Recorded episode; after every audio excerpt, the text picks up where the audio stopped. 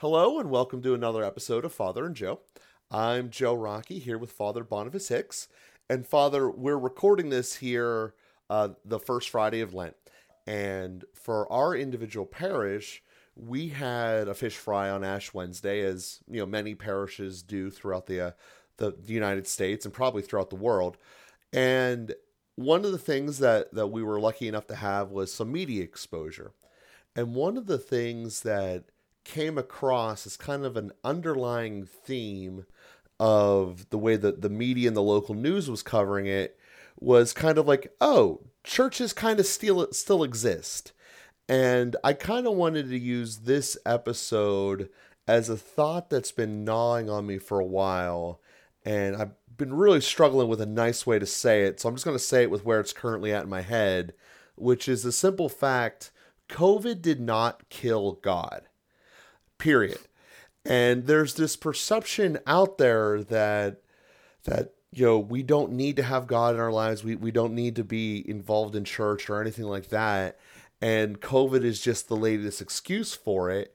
And i just wanted to emphasize that simple fact that covid did not kill god and cannot kill god for a lot of obvious uh, reasons. But even if you take the the spirituality out of it god is love so, COVID did not remove love from this world. We still have the capacity to love and to grow. And there was actually some great parts of COVID that did teach us how to do that. So, Father, I know that that's not exactly the happiest starting topic as far as an episode's concerned, but that's just been something that's been gnawing on me. This perception that that COVID killed God and that we don't need to have religion in our lives anymore. Look, we just went a whole year of COVID and didn't go to church. We, we don't need this anymore. That's an old idea. And I wanted to uh, to use an episode here to just kind of articulate that that's wrong and, wrong thinking and, and something that that should not be encouraged. Yeah, I think a lot of uh, unhelpful things have happened in COVID and with the intention of responding to the uncertainties of COVID and trying to be uh, prudent with people's health. You know, there's always a little bit of a balance between preserving this life and embracing the next life. Uh, one can always make an excuse why it's not a good time to be martyred. and at the same time, one should not go and uh, volunteer for martyrdom. You know, the the early church taught about that because there were people who sort of presented themselves to the emperor to be martyred. And the early church, the you know, uh, the decision was that's that's that's suicide. That's not martyrdom. Uh, we can't and we can't go out and and try to to get martyred, try to try to kill ourselves. So there's always this a little bit of a tension between preserving this life and then and and then being willing to give this life away for the sake of God because we know that God is more important than this life. And so walking that line is challenging just for ourselves and personal behavior during the pandemic demonstrated uh, different things. There were people who heroically went out to serve. There were some priests who died giving sacraments, caught COVID and died giving sacraments. The Holy Father celebrated some of those occasions, uh, noting those priests and commending them for their heroism. And so when one decides, one is moved by love, by God, to even sacrifice this life for the sake of Him, for the sake of God, and and uh, and being faithful to Him, you know that's that's what we call martyrdom and that's that's a beautiful thing. That's the highest expression of love. No greater love is there than this that a man lay down his life for his friend. So but it's it's attention it's not to say that anybody or everybody is obligated to do that either. Uh, nobody is obligated to put their life at risk for the sake of another. Love always has to be free. It can't be an obligation. It's not a moral obligation. And so then the other side of the tension is well we have a a right and a and a duty to foster this life we're you know to take it to the extreme saying like well i just you know eat McDonald's every day because this life doesn't matter and uh, my my body doesn't matter and things like that. Well, again, that's suicide. I mean, that's you know that's uh, being negligent with what God has entrusted to us, and so we can't do that. We need to be careful about it, but not to the point that we sacrifice other things. So anyway, there's a there's a balance of competing goods which do have some hierarchical arrangement. Ultimately, uh, eternity and love are greater goods than uh, physical health and this life. So there is an arrangement, and yet, you know, we we have to hold those things in balance. And at the beginning of COVID, the bishops were in a, a challenging position because their responsibility is for their flock's spiritual welfare, first of all, but also to be um, careful and, and good stewards of their physical welfare. And there's always a little bit of attention in the church. For example, with fasting, we want to call people to do Lenten penance and to give themselves. We want to set a standard that challenges people. But we also want to give the strong something to strive for, but not so much that it drives the weak away. And uh, we have to be careful. You know, there are people who also struggle with eating disorders. And if we just laid on this hard, dogmatic, universal line, and shamed people who didn't fast or something, uh, you know, then we might drive people to self-destruction and and really play into uh, things, struggles that they already have. So the church is always playing this, trying to ride this tension of giving the strong something to strive for and yet not driving the weak away. And so trying to establish laws and govern the the household of the church in such a way that um, people's health and safety can be cared for, not as an idol, not as the ultimate good, but as an intermediate good in also providing the sacraments. And so the bishops, uh, you know, again, not knowing anything about COVID, when we were all in a, quite a bit of confusion exactly a year ago, it's amazing it's been that long. Uh, and things were starting to get crazy in Italy, and people were starting to die, and hospitals were getting overcrowded, and there were a lot of horror stories happening. The bishop said, Well, you know, it would be better for us to say, uh, you know, you don't need to come to Sunday Mass for now for the sake of uh, protecting your health. Now, that's already its own interesting thing because we're never obligated to come to Sunday Mass if if we're not physically able to, or if it's some kind of physical danger. Uh, now, that doesn't prevent people in a more heroic way who are called to that to uh, to come. You know, so uh, if it's a 20 feet of snow outside, now sometimes we've canceled mass on those occasions because we don't want people try risking their lives and other people's lives in order to come to mass.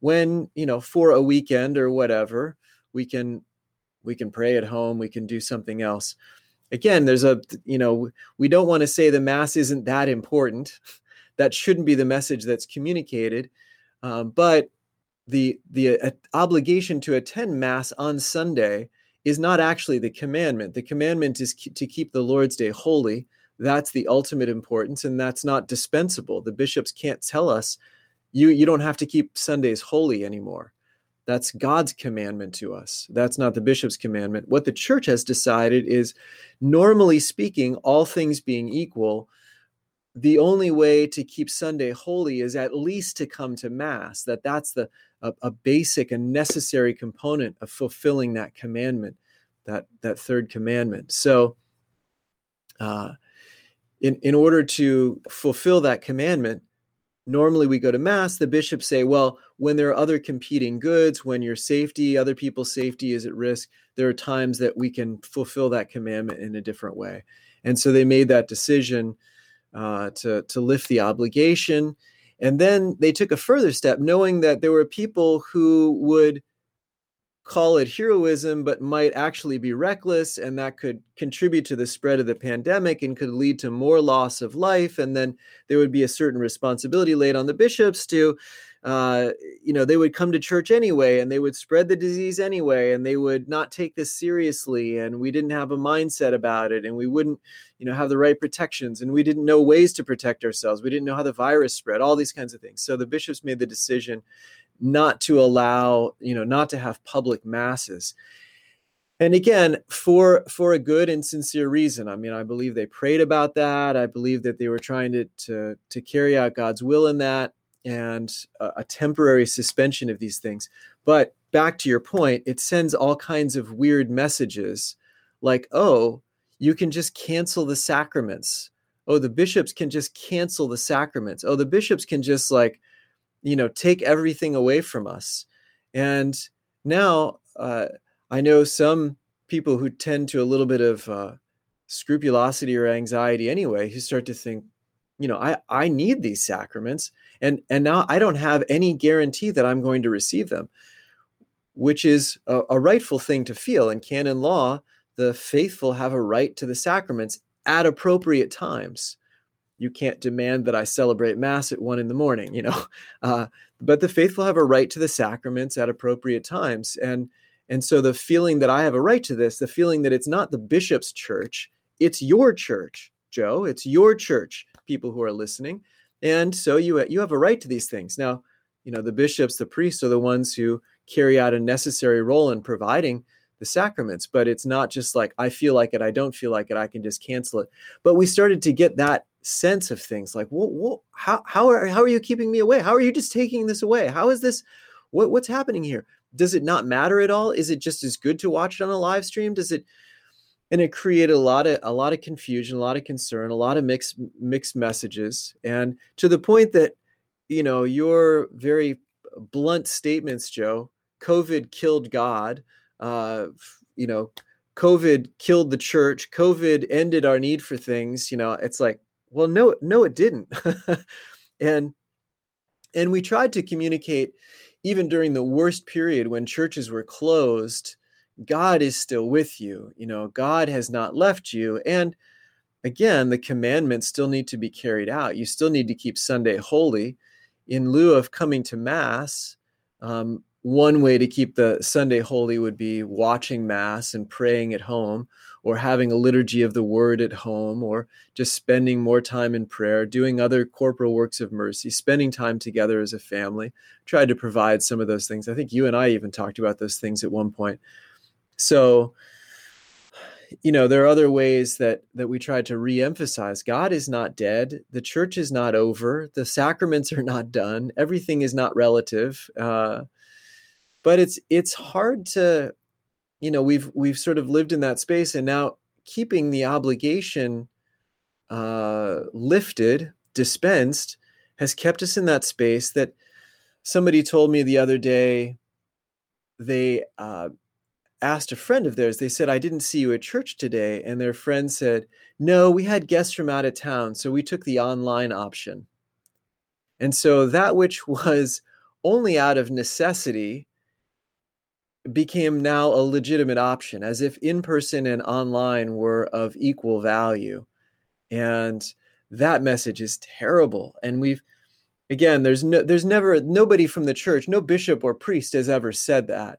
But that's the impression that people get, and understandably, those are the kinds of messages that are communicated. So, no, it's not the same. Being in present, being in person is, you know, touching God with your fingers, with your mouth, with seeing Him with your eyes, uh, and in, in front of you, not just a reproduction of Him and by through electrons. Uh, all of that matters. And we need that. We need that individually for our relationship with Him. We need that. We need a community of, of believers for our salvation. And the community of believers needs to gather in person in order to be strong enough to be a living presence of Christ in the world. So these are these are not options; they're necessities for us to come back to. And as it was at any other time, if there are grave reasons that people can't attend church, and there are people who are really vulnerable and you know need to take care of their health and there's nothing wrong with that and there's no shame around that but if there are grave reasons you don't need to dispense from the obligation. You're already dispensed from the obligation. It never compelled people when there are grave reasons not to attend. But I think we need to look at that in our own hearts. What's keeping us away? And when you look at the term of grave reasons, it's a very likelihood that physical harm will come to you. And I know that, or at least yeah, to word... the best of my knowledge, um, at, at least in the Diocese of Pittsburgh, I believe nationwide, there hasn't been a direct link of someone getting COVID from being at a church. Um, which, if you think about that statement, is remarkable. I do know that in the very beginning and probably throughout it, there was aggressive attempts to try to prove that people were getting COVID by going to churches, and they just didn't come to pass when he actually looked at it in reality. So, in terms of the grave reason, I, I didn't. I'm not really seeing that it's there. And again, I had it. Like I I know that it's not awesome, but it didn't. I didn't get it through a church. I didn't get it by going to mass or anything like that. And to the the second point to what you said there is that the the being element of a community isn't just benefiting you by being at the mass. It's benefiting everyone else that's there. And i'd like to use a specific example. If you think of a choir um, if there's only two or three people up there, you can kind of tell the individual voices, and therefore you can tell whenever there's a, a dip in quality. But when you see a full blown, fully stocked chorus, if you will, you can't tell any of the bottoms. There's just a constant high point that you don't hear any of the mistakes. It's just the volume and the capacity overshadows the negativity. And to a certain extent, that's what I've always thought in the mass whenever they say god look at our faith not at our i said that backwards. Um, but but not at the sins but upon our faith. And i think of that as being the the same core concept. The more of us that are there you hear the high points. You don't hear all the lows and each person's imperfections. So that i bring this up because you can't do that when you're online in your living room. You can only do that when you're standing next to someone. Mm-hmm. And that is an element that you're not just depriving yourself, but you're depriving all of those around you who would be there with you. And again, you know, with there being no recorded instance of COVID being transferred within churches, it, it makes me wonder how much longer we're going to have to have this tension existing because um, we're getting to the point, even in the state of Pennsylvania, which has been dramatically over the top and criticized in a lot of different ways, that our liftings from a, a governmental standpoint are, are, around the corner. And I think that it, I know that each individual bishop kind of has a choice in the matter, and obviously I can't tell the bishop what to do, and even if I could, he wouldn't necessarily listen to me. Um, but I would hope that that when as individuals, we can control where we physically go. And right now, we still can go into the buildings. And I would hope that we begin to make a concerted effort to return to Mass. And we begin in the beginning of this, you mentioned things to do for penance during Lent and how they can be tied to, to make the strong stronger, but not to, to cast down the weak and make their lives harder. I was going off of something you said in, in a previous episode where you were talking about taking cold showers and fasting and you know there's some things about the church that people discount but it works. And it takes science sometimes a long time to to catch up. And this is just a tidbit I'd read since then. And it was about particularly fasting. There was a study that was done just as many individuals as they could. I believe there was 20,000 in the study of all different walks of life, and they were looking at cancer rates. And what they found was that there was a specific set of individuals who were less likely to have cancer. And it had nothing to do with blood pressure, blood types, even age. It had to do with did they fast for three days straight during a year? And there was a majority of people who done that during the Triduum. You know, don't eat after Mass on Holy Thursday and don't eat until you go to Mass Easter Sunday. And not to get in all the science behind it, but long story short is cells that cause cancer in your body die off fastest during a during a fast. And what your body actually was purging itself is you were going through this not fasting and not eating and dealing with a physical struggle. God was purifying you from within um, on a biological level. And to me, that's just something that we look at sometimes about what the church calls us to do and go, oh, I don't need that, or oh, that's just over the top. We don't really need to follow that. We'll listen to the parts we want to listen to. You know, we'll go online because that's easier. And in reality, that there's so many extra benefits that we haven't quantified by following the faith. And I know that wasn't exactly in line with the topic today, but that's a, a study that I read that just kind of came to me, and I felt it came to me that I should share it with with the rest mm-hmm. of us. Um, and obviously, it wasn't applicable to all cancers, but a very healthy percentage, above 75% of the ones tested. And it, it's remarkable how that how that works. So, um, you know, just that type of example that doing penance not just helps yourself overcome something, but it helps yourself in many capacities. And listening to the teachings of the church are that way. So, you know, someone out there you know, part of penance is overcoming a fear or a, an anxiety or a desire to do something that you shouldn't.